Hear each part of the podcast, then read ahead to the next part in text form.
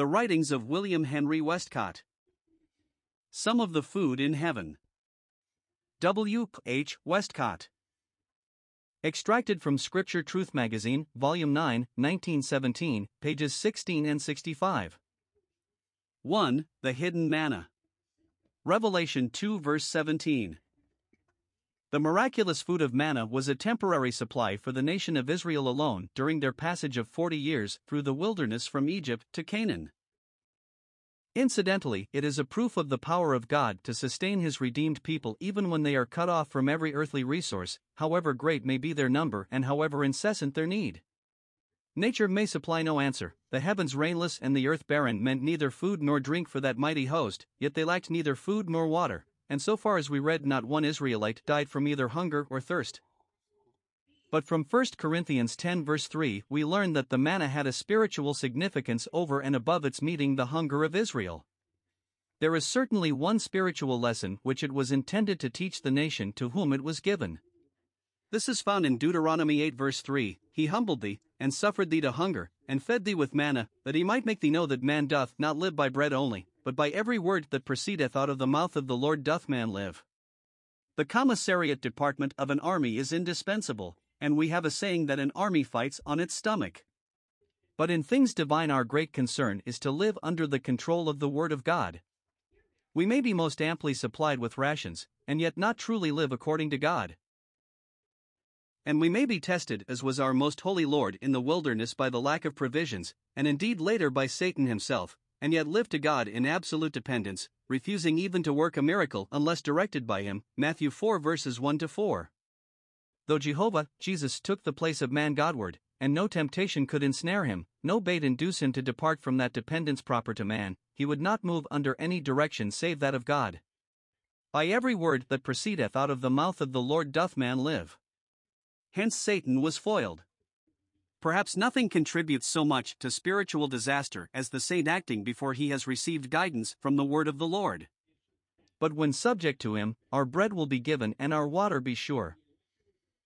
The discourse in the latter part of John 6 seems to warrant our seeing in the Lord Jesus the antitype of the manna, although, as is always the case, the antitype appears to be so much greater than the type. For example, your fathers did eat manna in the wilderness and are dead. This is the bread which cometh down from heaven, that a man may eat thereof and not die. Again, the manna was for Israel only, not for Amalekites, or Moabites, or any Gentile nation. But, says Jesus, I am the living bread which came down from heaven. If any man eat of this bread, he shall live forever. And the bread which I will give is my flesh, which I will give for the life of the world. The manna came noiselessly into the scene of need, falling so gently that it did not disturb the dew. It was God's provision and gift, a heavenly food, unthought of and unasked by man, by no means the product of chemical analysis or experiment, nor wrought by labor, but God's own and ample provision to meet the need. In it was every element to sustain life and to give the people strength for their daily march or daily duty. It baffled Israel, the very name they gave it, manna, what is it, showed it to be outside the range of their ken or their comprehension. But its suitability for its purpose is proved by the fact that they lived on it, and on nothing else, for the whole of their sojourn and journeyings in the wilderness. It was just as nourishing for young as for old, the man partook of it with his household. It was lovely in appearance, the color of bdellium, free to all, without money and without price, and as it followed the Israelitish camp in all its travels, it was always within the reach of all.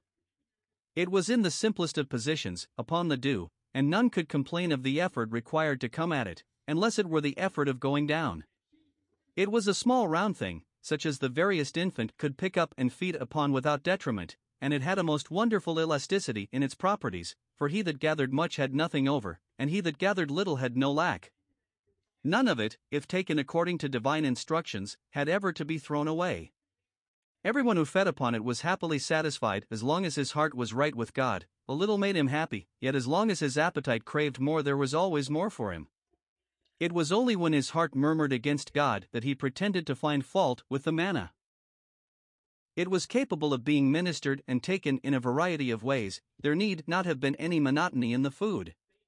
Eaten as it fell, its taste was sweet and its quality sustaining, but it could be baked or boiled, it could be ground in mills or beat in mortars, and cakes be made of it, and it was in every form pleasant to the taste and sustaining to the whole person. It was indeed a stupendous miracle of 40 years' duration, and its cessation, when other food came in Canaan, was just as remarkable as its provision had been so long as it was needed. Exodus 16 verse 35, Joshua 5 verse 12. Of what was it the type? Of Christ surely, of Christ come down from heaven to earth, of Christ the incarnation of God's grace to his people, primarily available for Israel, but as we shall see, ultimately for all believers through faith and by the Spirit. How truly was he sent of God? How really was he out of heaven, a heavenly stranger here? How gently he came as the babe in an unambitious household? How lowly was the place he took and the path he trod?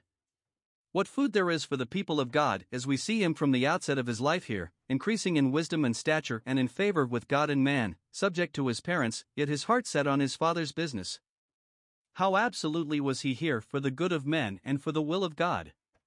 But in what language can we unfold all the grace that came by Jesus Christ?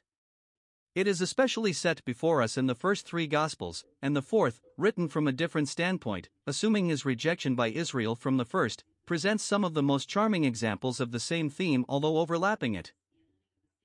He was man here.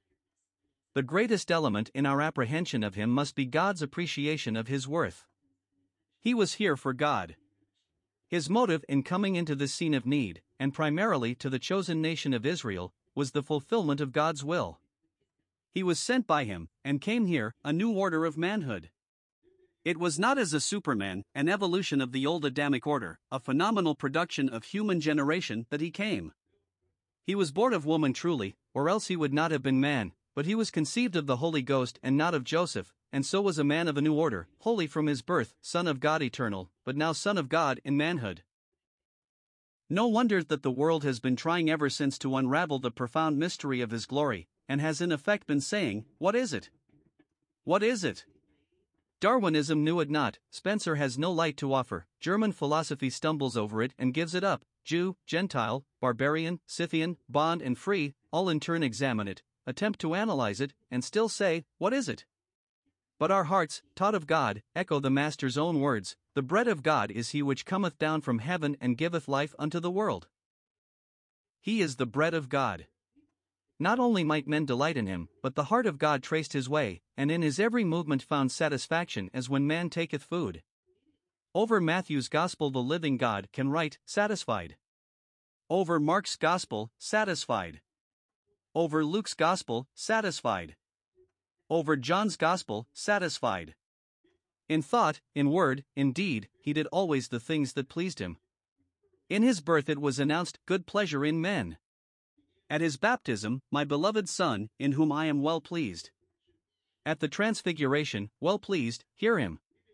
At the grave in the Garden of Calvary, not words greeted him but deeds. For God raised him from the dead and gave proof of his infinite delight in Jesus by exalting him to the highest heaven and investing him as man with eternal and unbounded glories. But more of this in a moment. He was characterized by obedience. He truly lived by every word which proceedeth out of the mouth of the Lord.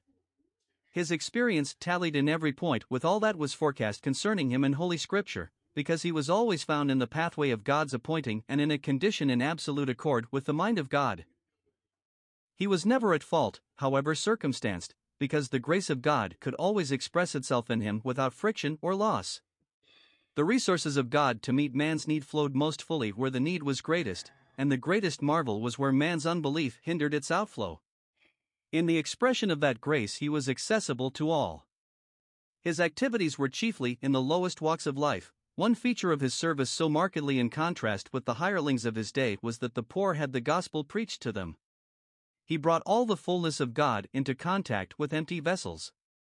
In him the fatherless found mercy. He healed the broken in heart, and bound up all their wounds. His disciples in zeal for his comfort might repel and drive off little children, he recalled them, and by laying his hands upon them and blessing them has taught us for all time that God's blessing is for little ones. He encountered the woman at the well with that marvelous tact which fills our inmost soul with delight, and that won her from a life of shame to be a worshipper of the Father and a messenger for his Christ. He met a dying thief on the verge of death and damnation, and though in trials of his own unfathomed by mortal ken, found leisure to pour in oil and wine from the resources of God when he found repentance there. But these are instances, there are multitudes more of them. The manna was found in every camping place of the Israelites. The grace of God in Jesus was found wherever human need presented itself.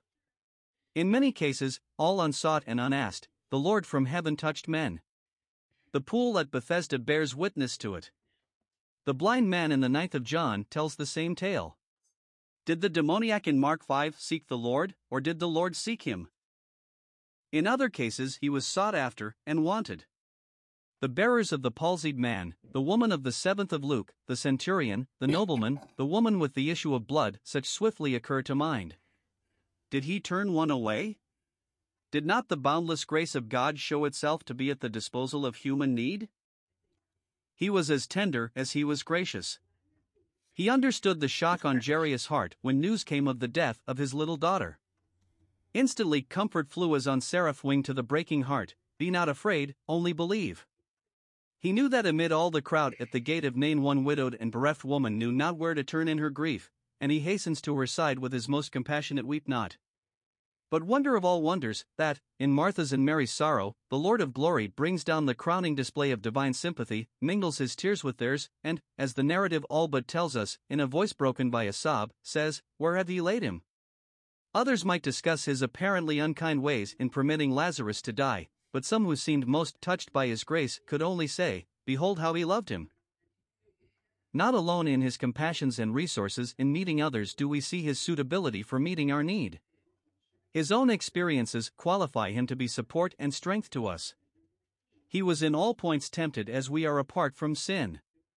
He chose a life of poverty and exposure.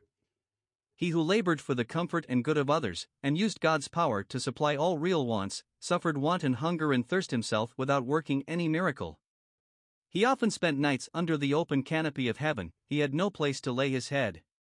His labors were so arduous that at times he had no leisure to eat bread, and his friends thought and said he was beside himself.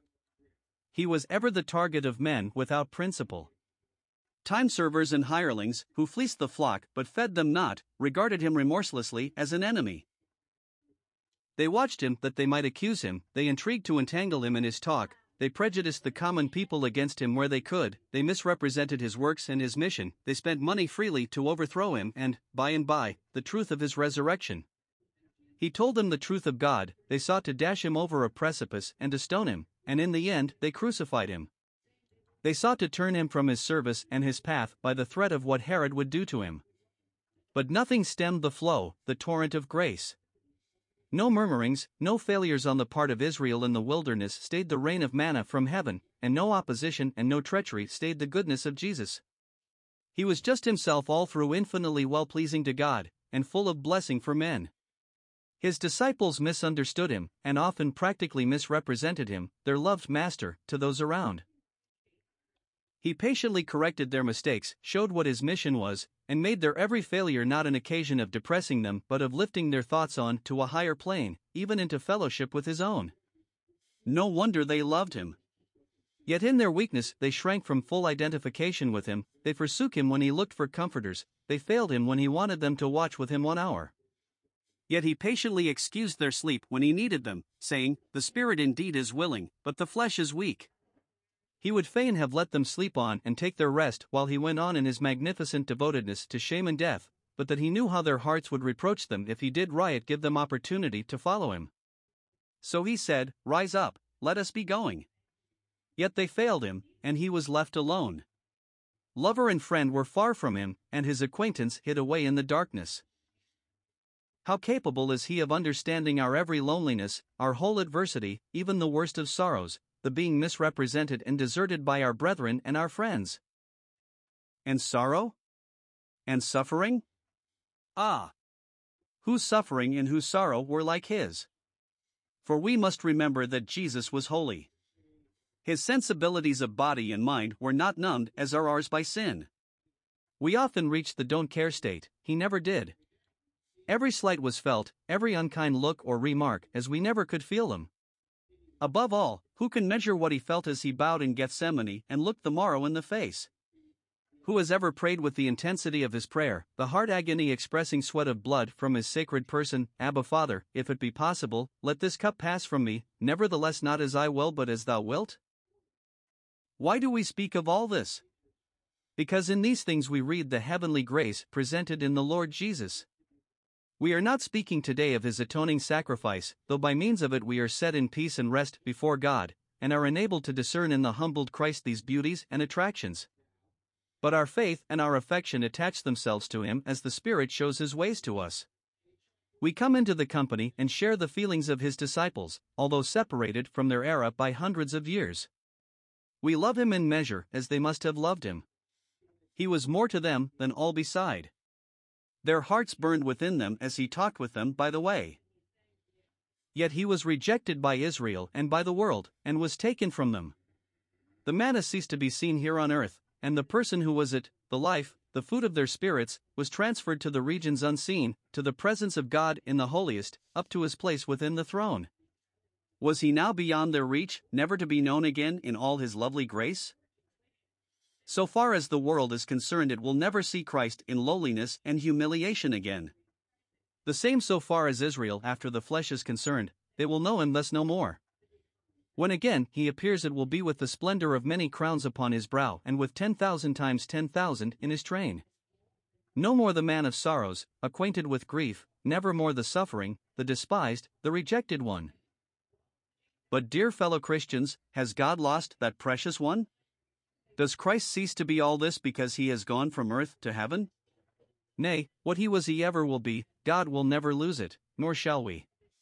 Do we not remember even in the history how that a pot of manna was gathered and laid up before the testimony in the Lord's presence to be kept for their generations, that they might see the bread wherewith he fed them in the wilderness? Contrary to all precedent, outside the experience of any Israelite, this pot of manna was kept, not days and weeks only, but months and years, in pure and uncorrupted state. God ever had it near him, and although it was hidden manna, it was not for him only, but that other privileged eyes might see it too. It is to this that Hebrews 9 verse 4 refers, and it is from this that the figure of Revelation 2 verse 17 is borrowed. In uncorrupted and incorruptible excellency and sweetness does Christ remain. Every grace which made him precious and indispensable in his life and ways on earth is perpetuated in him where he is. He is hidden from men's eyes, but the Spirit has come from the very spot to which he ascended, empowered to conduct the faith of every believer to where he is, and to inform the heart of every saint in what he is.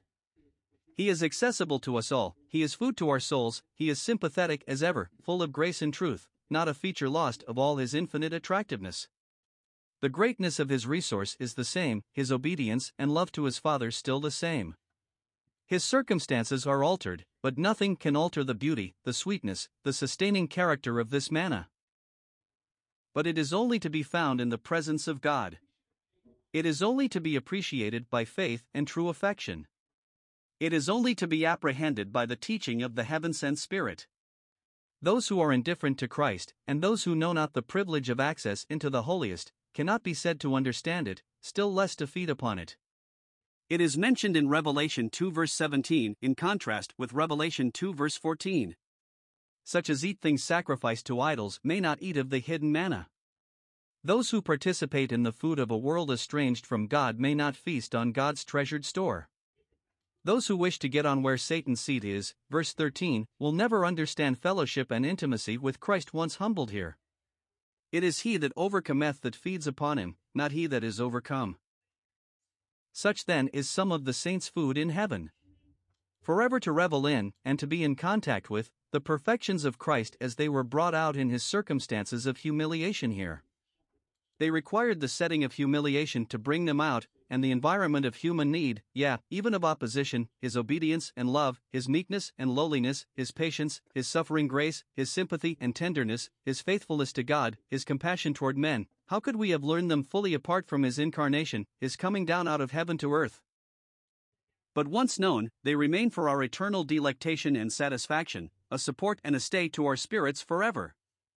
If the tree of life, Revelation 2 verse 7, the food of saints, represents to us the fullness and charm of Christ's glory and greatness, the manna in the same chapter brings home to us the eternal freshness and grace and charm of all that was learned through Christ's humiliation. As we learn what is to be our portion forever, may we seek grace to feed upon him now, being overcomers and not overcome. 2. The tree of life. Revelation 11 verse 7. Every Bible student has probably noticed the similarity between the beginning of the Bible and the end of it. We have paradise, the tree of life, and God with men, showing that, all the history of sin notwithstanding, God carries out his plan through Christ. The serpent who came in in the first book is cast out in the last, while the woman seed promised in Genesis is seen triumphant in the Revelation, with heaven and earth in sweetest accord acclaiming his victory. A few suggestions are offered as to the tree of life. It is mentioned in some five or six places in the Word. In Genesis 2, it is found at the heart of things in the midst of the Garden of Eden. Adjacent to it was the tree of knowledge of good and evil. Now, while the latter was forbidden to Adam, the former was not. It seems certain that two actual and special trees stood there, to which God in wisdom attached certain moral lessons. That of the knowledge of good and evil represented Adam's responsibility to his Maker, while that of life represented the privilege that he might enjoy as long as he remained unfallen. The forbidden tree was by no means a privation or a denial to Adam of pleasure or taste, for the Lord God had set in the garden every tree that is pleasant to the sight and good for food. Upon it hung fruit truly, but the restriction imposed as to its consumption was purely to remind God's wonderful creature that he held all in trust under his Maker. Beneath man was everything in this lower creation. Above him, God. The one simple security for his tenure of the position obedience. And obedience, not to a complicated code of laws, but to one simple command. Obedience would have maintained him in the knowledge of good and good alone. Disobedience would leave him with the knowledge of the good he had once enjoyed, but with the added knowledge of the evil he had acquired, which would overpower and condemn him. It was the tree of knowledge of good and evil. But the tree of life was there, unfenced by any such law. It was available for the man's advantage. Whatever we may learn of its teaching, the tree itself stood there for his good. It represented what was really life in its fullness for Adam in the condition in which he had been created. We venture to think that few people realize the greatness of the intercourse which was brought within the reach of man who was made in the image of God. Far from the idea of the original Adam being a man in a very undeveloped state of evolution, his mind was capable of the widest intimacy with his Maker himself. There was no perverted will, there was no debasing lust, there was no degrading conception of idolatrous worship, there was no distraction such as we feel in a world that puts 10,000 interests in the place of the living God. The wisdom of God surrounded him with an infinite variety of objects, in which he might discover the glories of his best friend, there was illimitable fullness in which his soul might bathe from day to day, while his heart was made capable of uttering its praise at every fresh communication or discovery. Sciences that men are struggling over now with minds bedrugged by sin, and which they misuse to praise their own powers of observation, were all open to him with stainless purity, and without the painful effort man now puts forth. Every growth, every hue, every color, every form, every sound, every force in nature had its spiritual lesson to convey to him, and all affording themes for adoration Godward. The Bible intimates that the Lord God Himself sought to commune with Adam in the cool of the day. Probably all that Adam touched during the daylight would have afforded reason for wondering inquiry in the evening, and the delightful business of the Creator would have been to explain cause and effect, and to instruct him how to proceed in his responsible position as head of all. We may almost imagine Proverbs 3 verses 13 to 26 to have been Solomon's summary of Adam's position, showing at any rate what the tree of life suggested to him. It was all the wisdom of God, made available for the creature, according to the capacity with which he was created. If we put it more in New Testament language, the tree of life in Eden may set forth what Christ was as the revealer of God in creation, and the fruits of the tree in that position, all the glories of Christ so far as the first creation could be the expression of them. But Adam would think within the compass of the thoughts proper to his creation, and to him all would be a knowledge, not exactly of Christ, but simply of the Creator, the beneficent God. All this privilege was lost through Adam's sin and fall. Neither now was he fitted to commune with God, for his sense of shame and guilt prevented any desire for such intercourse, nor was it possible for God to resume intercourse with the creature who had apostatized from him, with that awful sin question opened but unsettled. A dreadful gulf had been created, man had become a pervert from good, feeling utterly wretched, yet having a taste for the evil that ruined him, that led him and his posterity deeper and deeper into the mire, and that placed an impassable distance, and set an insurmountable barrier, between God and man. Of this, the end of Genesis 3 is the picture. The tree of life, the fullness of life for man in his innocence, was cut off from him, and he from it, by the sword of flame which turned every way. Passing from this material representation of the goodness of God in Eden, and from the consideration of what might have been enjoyed by Adam had he remained sinless, we come to a later period in man's history, to an experience which confirms and corroborates the former one, and to an event more momentous still in its issues for God and for eternity. For Christ Himself came. He was not a mere pictorial representation of some unseen reality, nor was he sent to a paradise on earth. He was life itself, and life adapted to the conditions in which he found men. The tree was bearing another manner of fruit now according to its season. The goodness of God brought privileges to men that were unknown before, though they had been foretold by the prophets. Jesus of Nazareth was anointed with the Holy Ghost and with power, and went about doing good, healing all that were oppressed of the devil, for God was with him. Proposals were made to Israel, and to man, all guilty and helpless as they were, to avail themselves of the grace and goodness of God. He would forgive their iniquities and heal their diseases, he would satisfy their poor with bread, comfort those that mourned, and bring deliverance to the captives. He would bring them the truth about God, long misunderstood by, and misrepresented to, their hearts. He would discourse to them, not now about creation glories alone, and the privileges of intercourse with the Creator, not now about God's demands and law, but of a shepherd who sought lost sheep, of a father who welcomed repentant prodigals. God was in Christ, reconciling the world to himself, not imputing their trespasses unto them. He sent not his Son into the world to condemn the world, but that the world through him might be saved. No flaming sword now turned every way to keep men from him, rather the sweetest of invitations, called men to him. He had to expostulate with the Jews, You will not come to me that ye might have life. God's compassions and mercies fructified in Christ for man's good, and once more possibilities of blessing and immense privileges were put within man's reach. Alas! What are we? What is man proved to be? A hopeless wreck, an utter failure, rotten to the core, not only forgetful of good but hostile to it, so that the greatest good that ever came from God into a world of sinners was met only by scornful hatred, and the carnal mind was seen in its true colors at last, enmity to God. The very grace which brought the one only Son to the vineyard, sent by the Father, encountered the almost incredible, the most malignant, proposition This is the heir, come let us kill him, as the Lord says, Now have they both seen and hated both me and my Father. The compassions that brought him to men's side for their blessing gave range for the spite that spat in his face, crowned him with thorns, and nailed both hands and feet to a cross of wood. The overtures were fruitless, the reconciliation was refused, the tree of life was sneered at and rejected, the author of life was slain. The tree of life is not on earth now. Though we have known Christ after the flesh, says the Apostle Paul, yet now henceforth know we him no more he has been removed from the reach of the natural, earthly man, and has been transplanted on high. He is to be found alone in the paradise of God.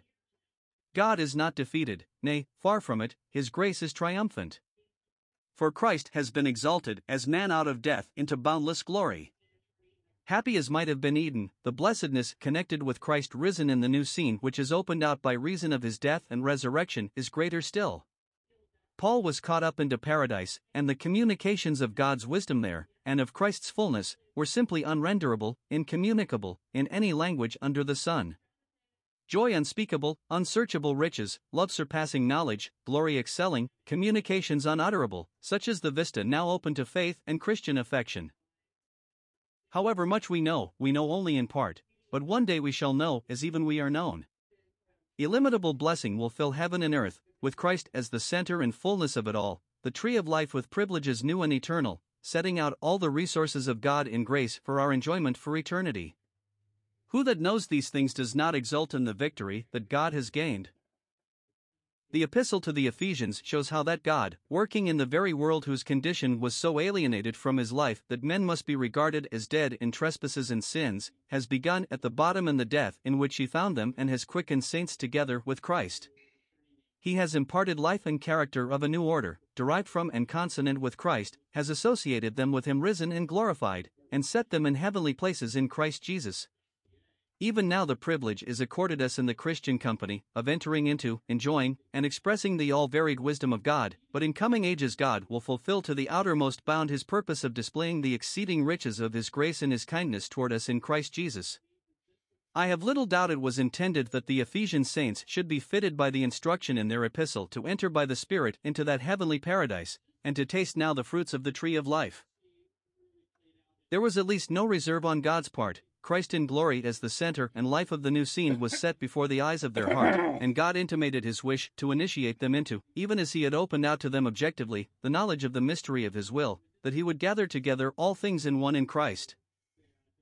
But the Ephesians were, and we are, still in the world actually, where hostile spirit powers will spare no pains to divert us from Christ. Ten thousand wiles do they employ to distract us from our calling, and to alienate our affection from the source and center of blessing. A tendency to teach some other doctrine is found at Ephesus in 1 Timothy 1 verse 3. Departure from the faith is foretold in 1 Timothy 4 verse 1.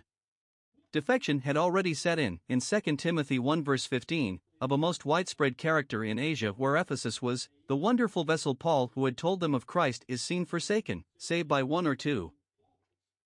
But Christ, the Son of Man, dealing with his faithless church on the ground of its responsibility, lays bare the secret of the whole departure in his address to this very church of Ephesus in Revelation 2 verses 1 to 7. I have against thee, he says, that thou hast left thy first love, new translation. They had given up the sense of his love, he was no more to them personally what he had been in their first days, he was no longer their one absorbing theme, their object, the known, trusted, and beloved lover to their hearts, and he missed their warm response, their sweet affection, their loving confidence, their complete absorption with himself. It is in this connection that he says, To him that overcometh will I give to eat of the tree of life which is in the midst of the paradise of God. Our present object is not to consider the path of the overcomer, though that path may be very simply summed up in this that we make everything of Christ, again let us say it, that we make everything of Christ. But it is to learn, if possible, what may be meant by this eating of the tree of life. What thought is conveyed to us now by this figure, the tree of life? May I suggest that it represents to our spirits the infinite privilege accorded to the saints in the knowledge of Christ, in whom is seen the fullness of life according to God's purpose?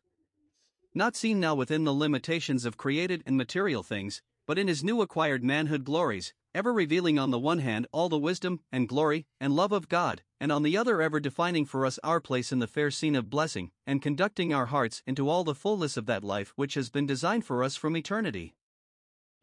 If a material creation so vast as this was required to express the creatorial glories of God, how infinite must be the delights in Christ, who expresses every glory of God. And further, how infinite must be the capacities of that life which is formed for the enjoyment of all God's glory forever. Of this life, Christ is the living expression. Eternally will He conduct our hearts into the apprehension of the blessed God, and discourse with us of the infinite wisdom that has created such a scene for His own delight and glory, as well as for the delectation and blessing of the favored subjects of His grace. In this sense, I suppose we shall eat the fruits of the tree of life through that golden age which we call eternity.